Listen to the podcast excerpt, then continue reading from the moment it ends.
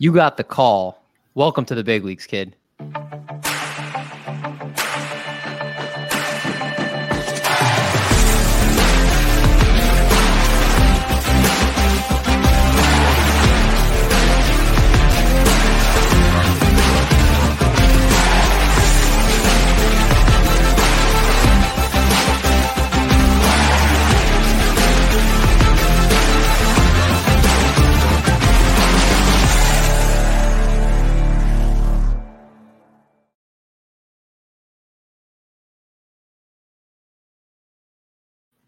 Going on, everybody? Welcome back to the call up presented by Triple Play Fantasy.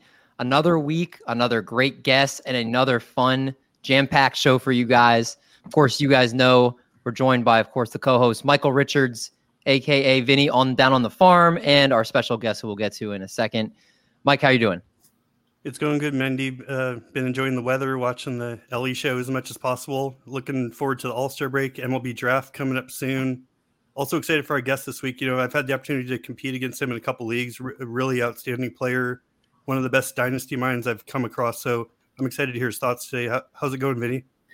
It's doing good. We have an action-packed weekend coming up. We have the Under Under Armour All American game. We have the Futures game. Sunday we have the draft, and then Monday, Tuesday All Star festivities.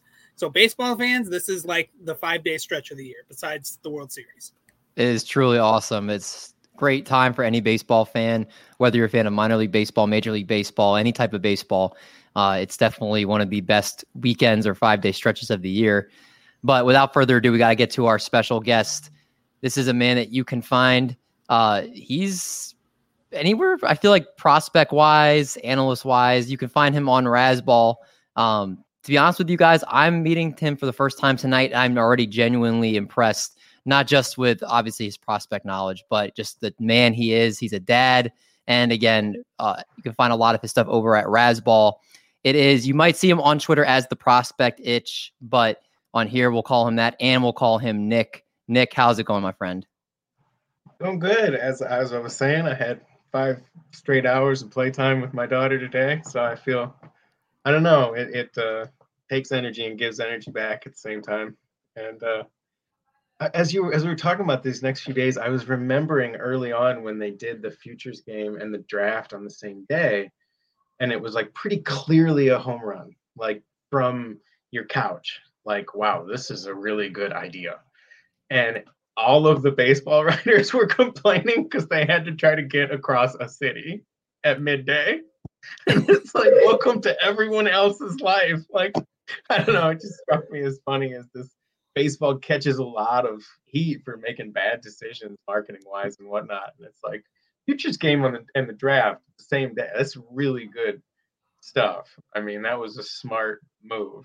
And they they they blew up the futures game across time as interest increased in it. Like they didn't mm-hmm. ignore it. And I don't know, it just, just struck me as funny. Like that all we heard mostly were complaints about about travel in a city. Tough stuff, man. they finally feel like they they somewhat got it right now. Uh, I do want to real quick before we dive in, ask you a little bit about yourself and tell us what you do over at Razzball so that people can come find your work. Um, I basically run the prospect side at Razzball, and I post twice a week. I post Wednesday uh, at noon Pacific, so two where I'm at, and uh, do the leadoff spot on Sunday overnight and a lot of my Sundays are stash lists for redraft. But I try to keep a beat on pretty much everything. And like what one of the things I really pride myself on is finding a way to navigate it so that the people who read my stuff get paid back in the mm-hmm. time like pretty quickly. Like I can go pick somebody up in whatever league size I have. I have something actionable from this eight minutes of reading or whatever it is. And so it's like a it's a fun challenge because as you know like you could be in any number of different shape leagues. Like i'm in so many different kinds of leagues. But it helps me to like think about it in a lot of ways. So i you know i, I like to push the stash list because it's like everybody plays in a league where they could use some help next month.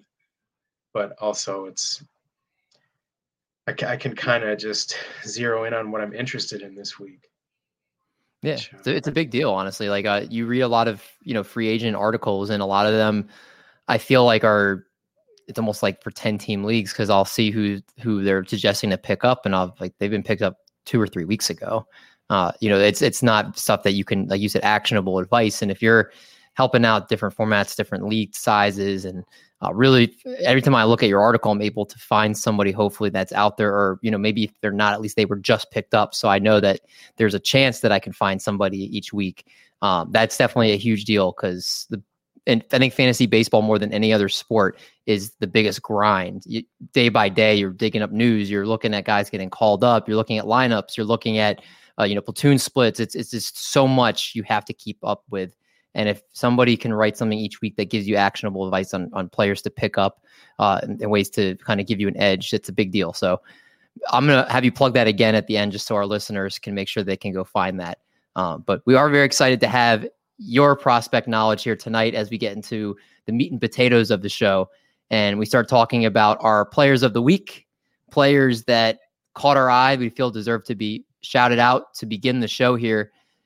Nick, let's talk about your first player here. And sometimes it's the first time I see names on this list. This is an example of somebody here. Abimelec Ortiz of the Texas Rangers first base prospect, 21 years of age, split between two levels so far in 2023. He's got a 323 or 325 batting average, 403 OBP, and 655 slug with 18 home runs. He's also got a 339 ISO and a very manageable 12 or 26.1% K rate. Not horrible, uh, but there's a lot to like here. Talk to us about him. I like the image it's here because it's just all hips like this. this is a man who doesn't have to do much to send the ball a long way. And he's um, six even, might be listed at six one. And so there's a little bit of he he I don't think you have to rush out and pick him up because he might always be free because he's never going to steal bases and he's he's first base DH only. Kind of depends on the size league as always. I went and got him in my leagues because I, I feel like it better safe than sorry when because he's just um, he's kind of unstoppable right now. It feels like they already need to push him to double A. Um, he's got 11 homers and 29, yeah, 11 homers in 29 games in high A, and um, he's had like the last three games have not been huge for him, but I mean it's just uh, he's been hot pretty much all year, and it feels like he's already ready for the next level.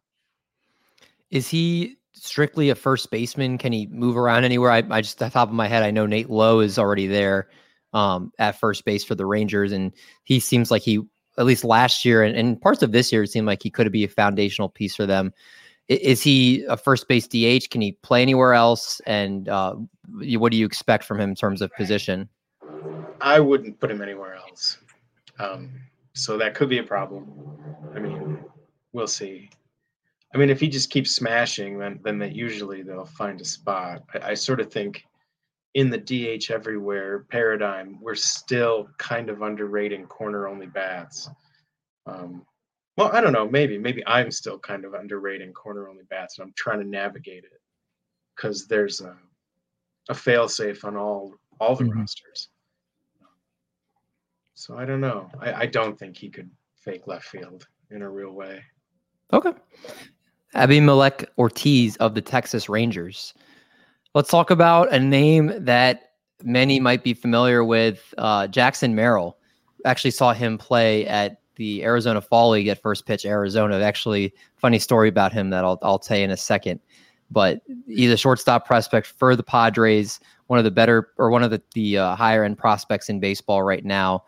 In high A ball right now at 20 years of age, past week, 26 plate appearances, hit 423 during that time with three home runs. And on the season, a very respectable 276 batting average with 10 homers and 10 steals. Uh, walk rate could be a little bit better, Vinny, but th- this kid has a lot of tools to be a very special ball player. Yeah, Jackson Merrill is the perfect example this year for hey, let's sit back and wait and not judge too early with guys in the Midwest League. Like coming into June, he was batting sub 230 and now, as it starts to heat up, we're seeing the average start to rise. We're starting to see the slugs start to rise. So, you know, Midwest League guys, if they start off slow, we just got to give them, you know, a little, little time. But Merrill, I was surprised because I haven't really been following Merrill that much this year. He's already at 10 home runs. He's one of these guys that, if you look around, eh, different publications, different places give him different, you know, different power numbers. Like I've anywhere from like I've seen a 55 down to a 45. I think we might be seeing Jackson Merrill starting to tap into some power here because last year he finished the year uh, like 275 plate appearances, only had six home runs. We're almost, you know, 30 plate appearances more than last year, and we're at 10 home runs. There's still a lot of baseball left, too. So we could potentially see Jackson Merrill get to, you know, anywhere from he might even hit 20 home runs this year. And if we see Jackson Merrill hit 20 home runs this year, I think we see him. I, I know it's weird to say and hard to say, but I think we see him jump up uh, prospect lists even higher because he has the potential to end the year as a 2020 guy. Like I said, the average is starting to climb. It has climbed very well in the past two weeks. Like he has been hitting the ball crazy over there in Fort Wayne. And, you know, the walk rate, I'm not too concerned about it yet. He's been very consistent, keeping it in, you know, the mid five, six. This the K rate is down under 20, which I like a lot. The ISO is actually starting to pop up again but yeah, like Merrill all around, like I know people had questions like the power. When is the power coming? I think we're starting to see it. And if that's the case, I think we're gonna see we're gonna see him fly up some boards. If if he ends the year with more than 20 home runs, I think we might see him jump into the teens, maybe the 20s for prospect lists. But I would I would go and try to acquire him in Dynasty because I feel like there's still there is still hype in that in in Jackson Merrill, and there's still a lot you can sell on. Yeah, it's funny story when I was at at FPAS, he uh he was going up to bat and he was the Burger King like Whopper player of the night or something like that. And what it meant is if he got a double, that everybody in the stands would get a uh, would get a free burger. It was like something like that. So when he was up to the plate, everybody would cheer and be like, "Get a double!" And he said something like he's like it costs like five dollars for a burger. He's like stop putting pressure on me. Like all in like good fun. Like he was laughing with him about it but uh he was like obviously in like those types of environments it's you can hear the players and the players can hear you uh so it, it was really cool but uh, i'm definitely a jackson merrill fan after that and definitely a lot of promise with him so uh, jackson merrill definitely somebody that uh, there's some really bright days ahead for him. Let's go to uh, let's go to Mike's first player here. and Everson Pereira of the New York Yankees, 22 years of age, split between double A and triple A this season. A 299, 369, 557 slash line with 11 homers and 36 RBIs. Also have seven steals to go along with that. Um, the Yankees definitely have some question marks. They have some outfield problems right now. Uh, you know, Aaron Hicks is now reborn in Baltimore, and things are looking kind of weird with the Yankees. Uh, so why don't you talk to us about him, Mike? Yeah, this is a player I've had in my hand for a couple years now. He was recently promoted to AAA, so it feels like a good time to revisit him. Over the last 10 days, he's got an OPS over 1200 with four homers. And yeah, like I said, recently I promoted. He's only he's only played a couple games there so far, so it's just it's tough to make any assessments about that, about his time there. But he hit 291 in double A with 10 homers and seven steals, a 143 WRC plus. From a scouting perspective, he's listed with a below average hit tool plus raw power and above average speed. So, you know, it's pretty clear he's got fantasy appeal if the hit tool cooperates. Last season, he hit 277 with 14 homers and 21 steals. He got particularly hot down the stretch, hitting 310 with 12 homers, nine steals in the final 52 games. You know, some players are more difficult to analyze, but this one's pretty straightforward. If he can keep his K percentage in check at the highest level, he possesses big time raw power and should chip in some steals, particularly early in his career. I do think he projects to slow down a, a, bit as he matures, likely settles in with average speed. As for his like a dynasty appeal, I've I've gotten the sense that people are torn on him. Some rankings have him listed inside the top 50 already. Others seem more concerned with the swing and miss in his game. And I see the logic from both sides of the argument. So I'd probably fall somewhere in the middle. I can't knock anyone for being weary of a near 30% K rate, but I also think his other tools make him a notable despite that. So bottom line, I think the Yankees are a mess on offense. I'll actually be bringing up another player in the organization later. Pereira isn't a perfect prospect, but the power potential, solid speed should make him a regular in fantasy lineups down the line. The risk is is where does the batting average fall? And but I do think he's got enough upside to eventually take over an outfield spot for the Yankees, likely mid-season next year. If he continues to develop his bat, I could see him settle in as like a middle of the order run producer, pushes 30 home runs and 10 or 15 steals. So definitely worth monitoring, particularly since he's already on the 40 man roster and only one step away from the big leagues. Everson Pereira of the New York Yankees. Let's talk some pitching.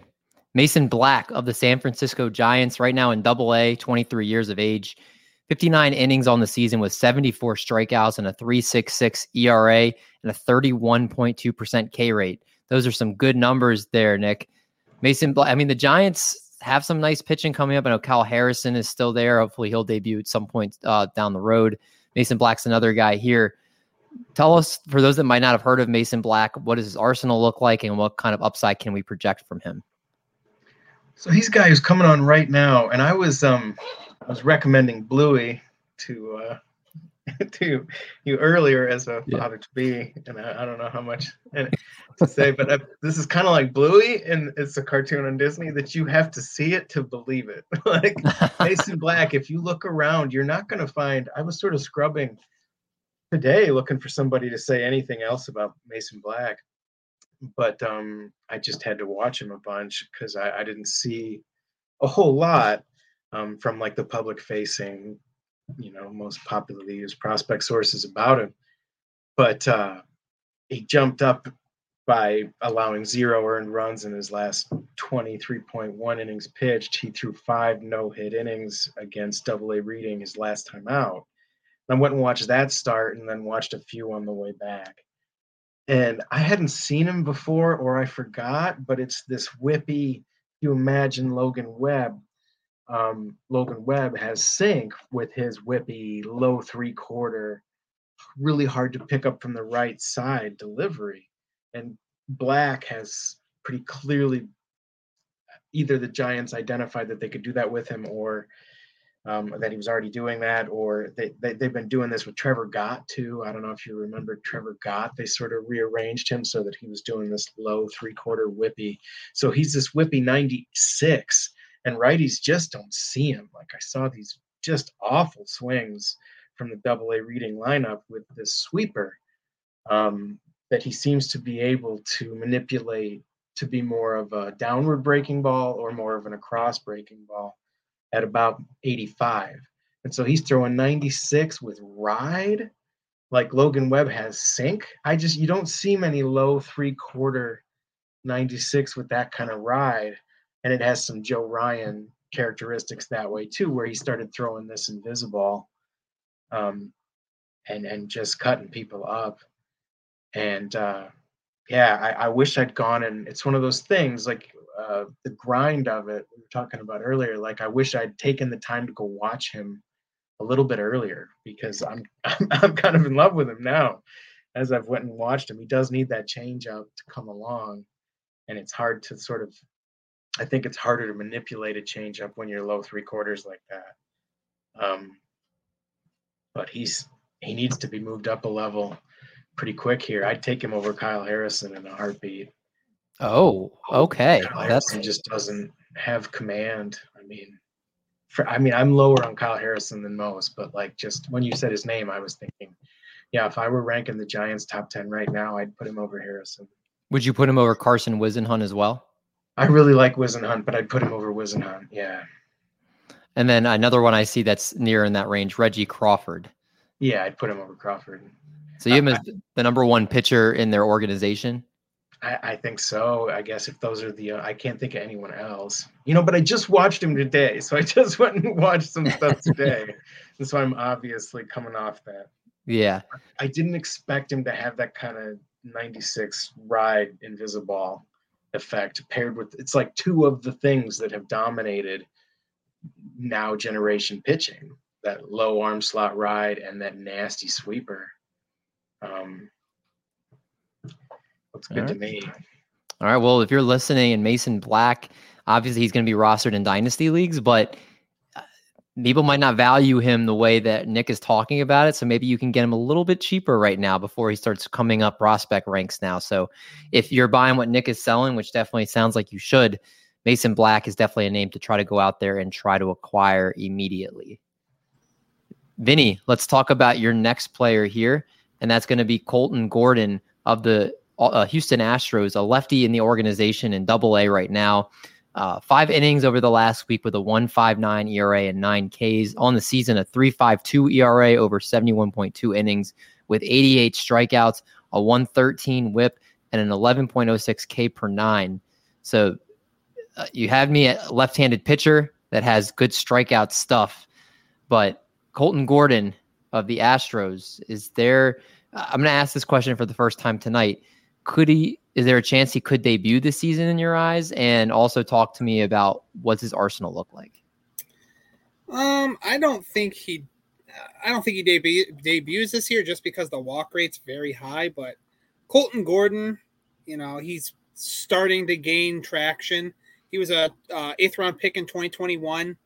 Uh, had Tommy John, did not pitch until last year, and really broke out last year at uh, like high, uh, low A for uh, Houston. Then made the quick jump to high A. But we're talking 51 innings last year with 88 strikeouts, and and a 12, you know, almost 13 K nine. You know, you could say he was old for the level, but just watching how he pitches his windup, his arm angle, very deceptive. I mean, I'm not going to go and say Chris Sale just because I, after last week, our little Chris Sale after the show, not saying he's Chris Sale because I want him to succeed. That was hilarious, by the way. But just watching him is it's very interesting. Like he's like a he's almost like a uh, more dangerous version of uh, Kris Bubic. Like the fastball sits anywhere from like 90 to 92. Uh, all of his off speed tops out around 85, but there's a ton of tumble. Uh, he he has four pitches. I would say three of them are serviceable. I'd go fastball, curveball, slider. His changeup still needs some work, but he has like one of the best control. Like he, he his control is phenomenal and makes all of his pitches play up with that arm angle but yeah, he's uh, you know he got run last year at the Arizona Fall League. That's where I really started digging into him. Uh, then he pitched for uh, Israel in the World Baseball Classic. Didn't do too hot, but he's off to a pretty hot start in Double A this year. The walks are a little scary. They're up. He's a uh, three fourteen uh, walk to nine, but his left on base is still you know above seventy he's limiting contact. His fly ball rates under 40, his ground ball rates above 40, his line drive rates at 20. Like he is stopping hard contact. And this is a guy we've seen the we've seen the Astros do this before with, you know, no name pitchers and then they absolutely refine their arsenal and then they start succeeding. This is a guy that I would target. He's I don't know now, but I remember going into the year, I think he was at a 0% rostered on Fantrax but this is a guy, if you need semi quick pitching, I would stash him because upside is probably a three four. But if he if he doesn't succeed as a starter, he is going to be a nasty reliever with his arsenal. Colton Cowser of the Houston Astros, somebody that whether he's a back end starter or a nasty reliever has a bright future ahead at the major league level in the coming years. A name that if you're watching this show, you probably have definitely heard of. Tink Hence of the St. Louis Cardinals, righty in their organization. Split time between high and high A and double A this season. 46.2 innings, 51 strikeouts, a 270 ERA, 114 whip, 27.2% K rate, uh, and a 20.1 K to walk percentage overall. Uh, Tink Hence, I know, I think we all know he's going to be a stud, um, you know, for years to come here. But it seems like he's really producing in the minor leagues levels this year. And, and, I know last year we talked about him last year. He's just very young and he has to kind of find it a little bit, but he's he's really finding it in a big way. And the Cardinals need pitching bad. So they need this kid to continue to develop here, Mike. Yeah, absolutely. So I've been waiting all year to talk about Tink Hence. He, he never really jumped off the page any particular week. So this is more about the overall season and my long term belief in him. You know, people that follow prospects, like you said, remember him from his outstanding stats last year in, in low A as a teenager, he had a 138 ERA with 088 whip, 33.8 K minus walk percentage in 52 innings. He also threw 8.1 innings in the Arizona Fall League and looked like the best pitcher at the event. So I haven't seen as much excitement about him this season it seems like maybe he's gotten lost in the shuffle a bit, not not forgotten, but just set aside while other pitchers emerge. And I could be misreading the situation, but anytime there's a, a high end prospect not getting a bunch of hype, that feels like a good time to, you know, strike in a trade. Besides, he was recently promoted to double A as a 20 year old and looked good in his first start. So if there is a buy low window, it's it's not going to stay open long. Scouting grades wise, he's listed with a double plus fastball plus curve, above average change, average slider with fringe average command. I'll start by saying I disagree with that command grade. Hence has never walked more than 2.6 per nine at any level since debuting in full season ball. He's got three above average to double plus pitches. His mid 90s fastball has really good movement, and I suspect more velocities on the horizon. He's got a very smooth athletic delivery, and, and considering his age, is probably just scratching the surface of his potential. If I am correct about his command and it's adjusted to like above average, for example, there just won't be many pitchers in the minors with this combination going for them. He is a little undersized at 6'1, 170, but I don't think that's going to be an issue long term. I'm as high on Tink as any list you'll find, possibly higher.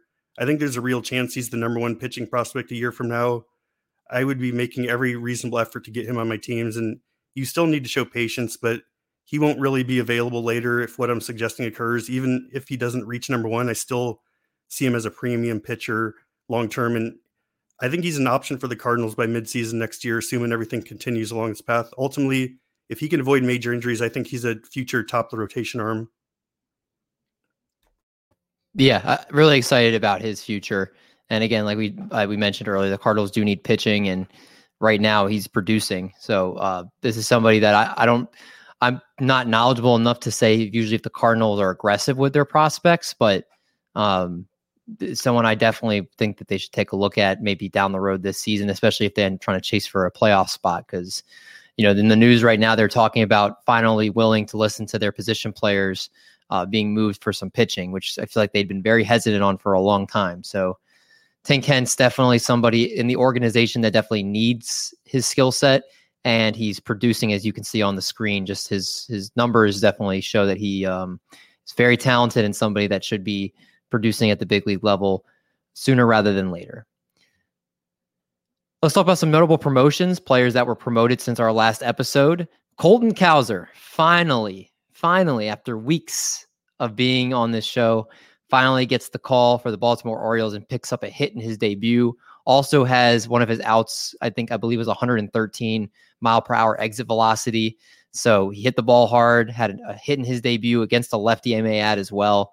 Um, so great debut from Cowser. Oscar Colas is now back for the Chicago White Sox after a disappointing uh, initial audition with the club. Was really producing down in AAA and now it's going to get his shot to be able to play more every day with the Chicago White Sox. And then Daniel Palencia of the Chicago Cubs, also a righty, is also debuting as or got the call as well, uh, and is now with the Chicago Cubs. Let's talk about our prospect watch players in the lower levels of the minors that we're going to be keeping an eye on. And kicking things off here, Nick, with Sebastian Walcott of the Texas Rangers and he's a shortstop prospect right now, not even in necessarily even an A ball.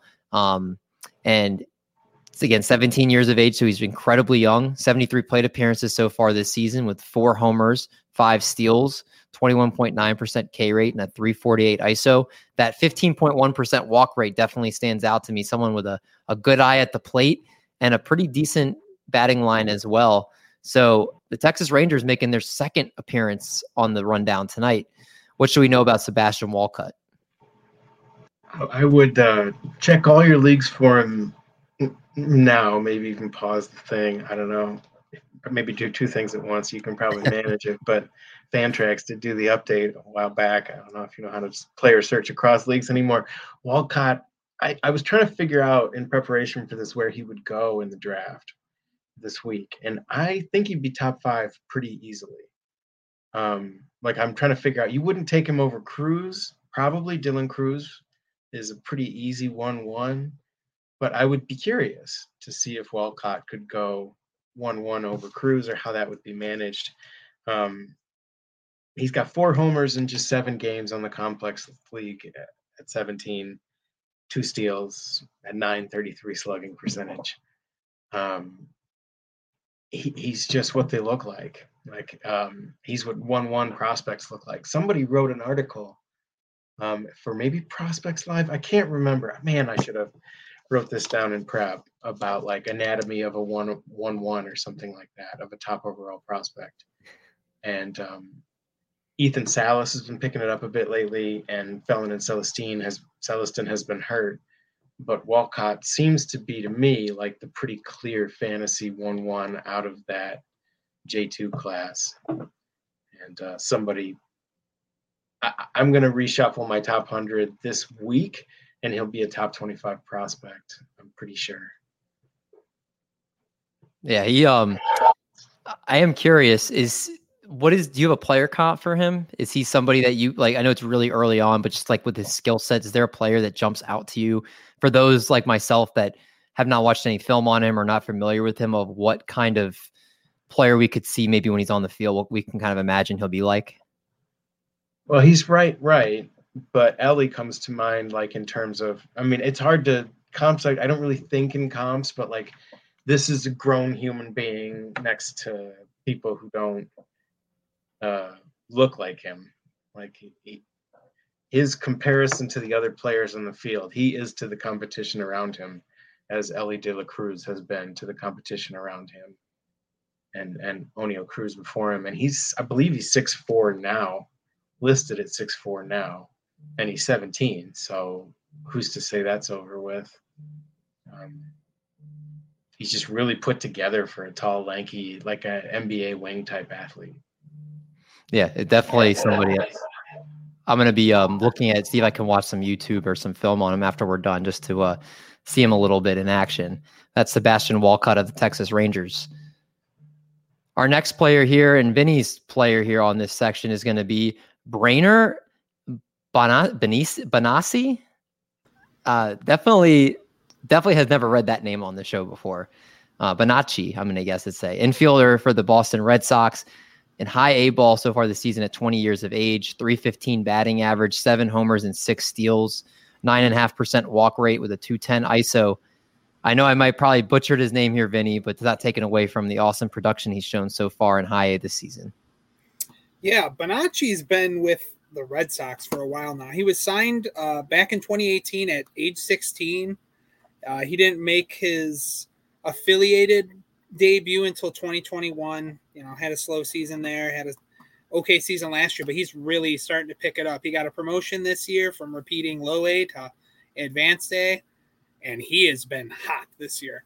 Uh, uh, someone that uh, one of the one of my followers in my Discord, we were talking about him this year because he is a uh, he was a Greenville Drive uh, season ticket holder, which is one of the Red Sox uh, minor league affiliates, and he said he was more impressed this year with Bonaci over you know Marcelo Mayer. Like he he used to watch both of them play side to side.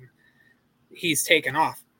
I remember looking into him for first year player drafts a couple years ago, and he had like questionable tools, questionable body. They just didn't know how it was going to translate.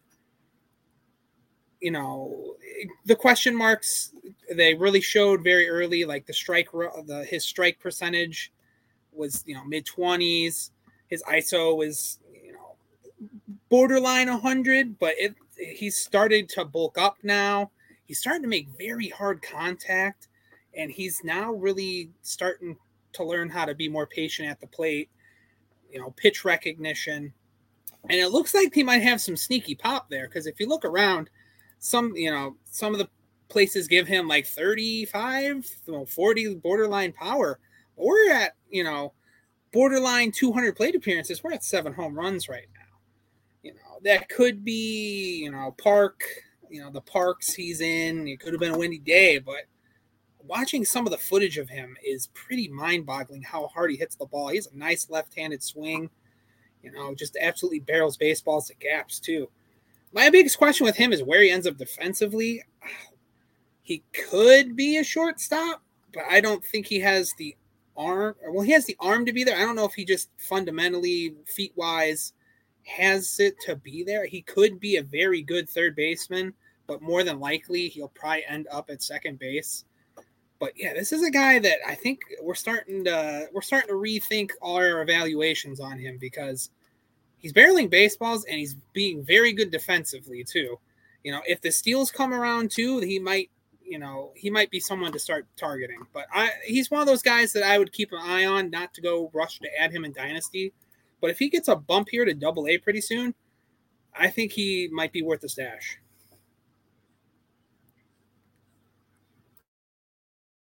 Brainer Bonaci of the Boston Red Sox. I was on mute and didn't realize it, uh, but someone to keep an eye on for sure. Last player in this section, Ricardo Cabrera of the Cincinnati Reds. I knew we couldn't go through an entire show without mentioning a Cincinnati Red with how much talent they have. 18 years of age in the complex league, 397, 532, 616 batting line, and 94 plate appearances. Two home runs and 10 steals, a 17% walk rate to 16% strikeout rate. Uh, I don't remember him being mentioned on this show either. Eh, the of this well, again with so many Cincinnati Reds mentioned, I definitely could have missed him for sure. But he's somebody that definitely looks like he has a great skill set here, Mike, and so, another again awesome player in this organization. Yeah, it feels like every week when I go digging for the lower level talent in the section, I emerge with another Reds player. And I know it's been said on the show and others, but w- we should appreciate the amount of high level talent churning through that system. Like it, it wasn't that long ago they were basically a mess at, on the major league side and with minimal appeal in their farm system. So they've really taken a step forward, and it's exciting watching this unfold around a generational talent like Elly De La Cruz. So Cabrera caught my attention the same way I, in typical fashion. I was filtering through various stats on Fangraphs, and he jumped out to me even compared to his peers. I'll start by saying he was originally a high-profile J15 signing, January of 2022. I remember digging through that class for an article, and I believe I had him ranked number four. I can't remember who he's behind, but so he's not appearing out of nowhere. But last season, I think things went a little off the rails. After signing, he hit 253 with one homer and a 22% K rate in a hitter friendly DSL. Essentially, he went from a high profile international signing to someone being considered overrated in a span of 12 or nine months. But fast forward to this season, and he's showing the early signs that he's taken a massive step forward. And Scouting grades wise, he's listed with an average hit tool, average power, and average speed. Clearly, those were impacted by the lack of success in the DSL. The way he's playing right now, I see them being readjusted to something much more appealing. I don't want to get too ahead of myself, but you know, this is kind of like a perfect storm as far as discovering underrated talent. The the Reds gave Cabrera the biggest international signing bonus in team history. He underwhelmed in his first pro stop. Then he gets thrown back on the pile with everyone else that needs to prove themselves. But he has the pedigree plays a premium position defensively, and is a standout offensively at the complex level, all while flying under the radar still.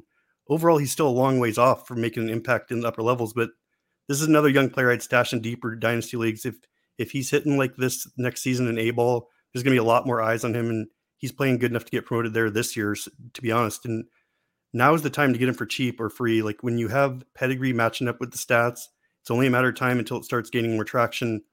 And outside of the over the fence pop, he only has two home runs, but he does have a 200 plus ISO.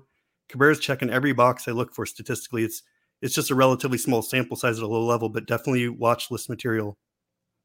And again, like you mentioned, Mike, maybe this is one of the better times to get in on him now because this could be somebody that's picking up a lot of steam as the the weeks and months come along here, and he continues to produce. So now's a great time to try to go acquire Ricardo Cabrera our last section, who's next players that we feel are on the verge of call up a name. I think he's been in this section once before, and he's definitely been mentioned across the Twitter sphere a bunch, and that's Colt Keith of the Detroit Tigers, the third base slash second base prospect. And between two levels in double A and triple A so far this season, a 336, 402, 598 line and 306 plate appearances, 16 home runs, only three steals, but everything else here, Nick, just looks beautiful. And it just definitely does feel like any day now that the Tigers could bring him up because uh, they do not have great hitting, and Colt Keith is a pretty good hitter.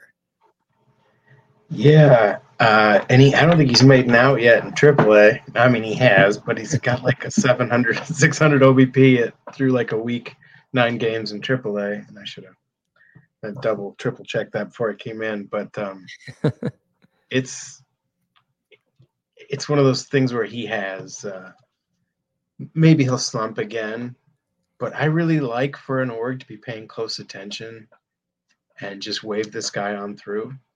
Like if a guy goes to AAA after dominating AA and just absolutely dominates AAA for a week and a half, I'd really like for them to just wave him on through after the futures game.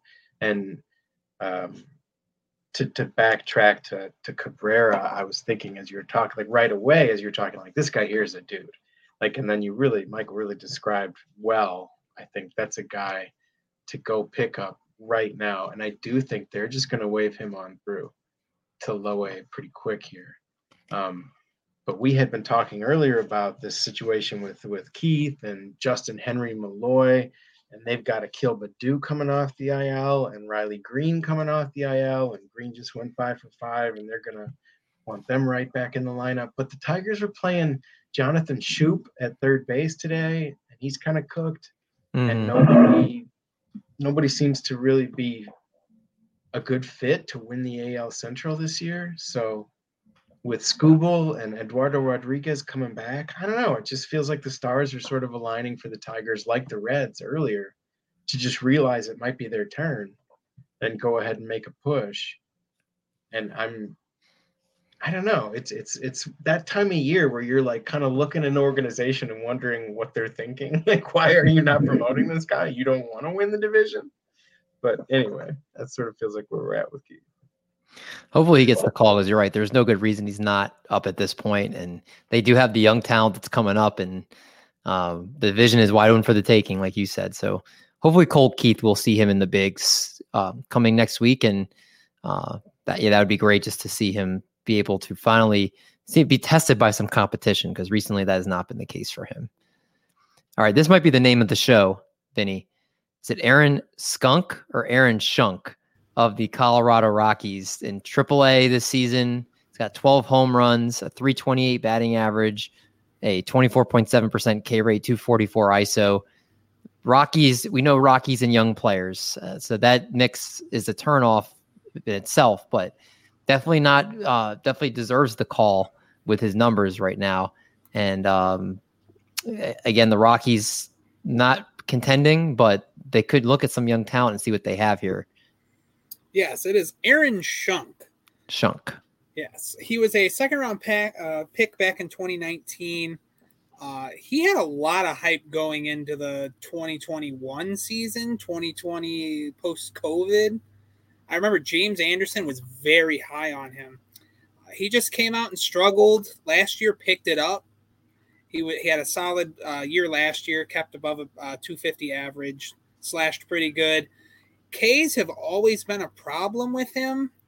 So this year it's actually down. He's down to a 24 instead of a 30% K rate.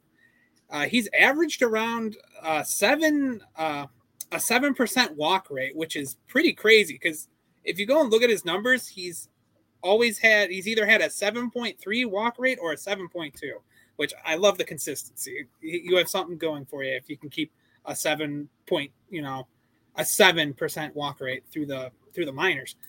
But no, you know, uh, if we look at the Rockies right now, you have Elehuris Montero, their third baseman, who's batting 197. You have Alan Trejo, who's batting sub 240. Schunk isn't on the 40 man, but he's really, really destroying AAA right now, like to a point where I had to double, I had to double check the numbers I didn't think they were right, especially after what I previously had in my mind about Schunk. But yeah, his we're talking about 328 average, 375 OBP, 571 slug. The wOBA's up. The power is actually looking pretty solid too. We're looking at 12, uh, 12 bombs right now through, you know, almost 260 plate appearances. Like there's sneaky pop in there. He, you know, he's probably he's probably uh, a plug and play guy. Maybe uh, a utility man at the next level. But I wouldn't be surprised if he came up this year and did some damage because his contact rates are very good. He spreads the ball a lot. The BABIP, the BABIP is showing that he probably shouldn't even be in AAA. He probably shouldn't have been. He probably shouldn't have been in AAA since you know late May. So maybe maybe the Rockies make a move here at the deadline, or maybe someone gets hurt and then they we see Aaron Schunk here pretty soon. That would be nice, but we'll see if Rockies will continue to Rocky or not. Yeah. Let's go to our last player of the night, Oswald Peraza of the New York Yankees. Definitely seen that name before, also at the big league level. Um, he's multi-position eligible, can play pretty much any position in the infield almost. And uh, in AAA, 12 home runs, 28 RBIs, 11 steals, a 281 batting average, 17.3% K rate to 8.4% walk rate. And Mike, again, we talked about the Yankees and needing for offense, and you kind of hinted there was another guy you were going to get to tonight. Yeah, this situation's been pretty high profile. I'm not sure it would garner as much attention if he was like playing for Minnesota, but the struggles of Anthony Volpe this year has led to several calls for Peraza to get promoted. And all fairness, Volpe has started showing signs of improvement, but I think Peraza's earned the call up. It doesn't have to be at the expense of Volpe. There are plenty of players in that Yankees lineup that aren't playing well enough to keep an everyday job. And Peraza is capable of playing all over the infield, like you said. Before I get too deep in this, let's you know let's break down the the player. So my interest in Peraza dates back a while. Coming into this year's draft season in redraft, I believed he would make the team and remain with the club. He obviously got off to a slow start and was sent down, but I figured he'd be given another chance once he was a standout in AAA, and that hasn't happened yet. And I can't quite put my finger on it. He's listed with a fringe average hit tool, average power, and plus speed. His ability to make fairly consistent contact leads me to believe that his hit tool is underrated. It was a small sample size, but he didn't look overmatched at all in his brief time in the majors last year. He has shown flashes of tapping into power too, but his max exit velo in AAA last year suggests average power is fair. He was also 35 of 40 in stolen bases with a 90th percentile in sprint speed. So I do agree that he's a real threat on the bases, and and that's likely his most appealing aspect for fantasy. The reason I decided to bring up Peraza today is he just recently returned from an eight day absence from the lineup and he's playing well again. Like I, I have no clue if this will lead to a quick promotion, but I think he would be up in a lot of other organizations. Like I can't tell if the Yankees just don't like Peraza or they just legitimately think he needs to improve something to minors. But I've noticed Peraza being dropped in a lot of redraft formats as well. So my timing on this could be a little bit out of whack. But if you need a middle infielder with speed, there are much worse stashes at this point. Long term, his appeal will be tied to how much power he develops his spot in the lineup and which positions he ends up playing. I mean, Peraza's future is ultimately still up in the air, mainly because the Yankees don't seem interested in giving him a full look yet. But down the road, some team in the majors is going to value Peraza as a starter, and I think he'll put up useful like roto stats when that happens. He he may even end up near the top of the lineup, and I feel I feel he's underrated. He just hasn't been given the time to get it to where he needs to. But the Yankees can't keep rolling out four or five aging vets with an OPS below 700. Like I see Peraza up by the trade deadline, possibly in another organization. I mean, look at someone like Ezequiel Duran with Texas. That that's a former infield prospect in the Yankees organization, and he wasn't as highly regarded as Peraza. So Peraza could absolutely have value if given a legit chance. And the big key there is the chance, and we're waiting for that right now. There doesn't seem like there's a spot for him with Volpe producing, but whether the Yankees make a move for a pitcher or you know injuries happen, Peraza we're hoping gets the shot at the big leagues at some point this season. But that's going to wrap us up here. Nick, thanks again for joining the show tonight. Really appreciate you giving us your time. Please again plug where people can find you online on Twitter and then also where they can find your work.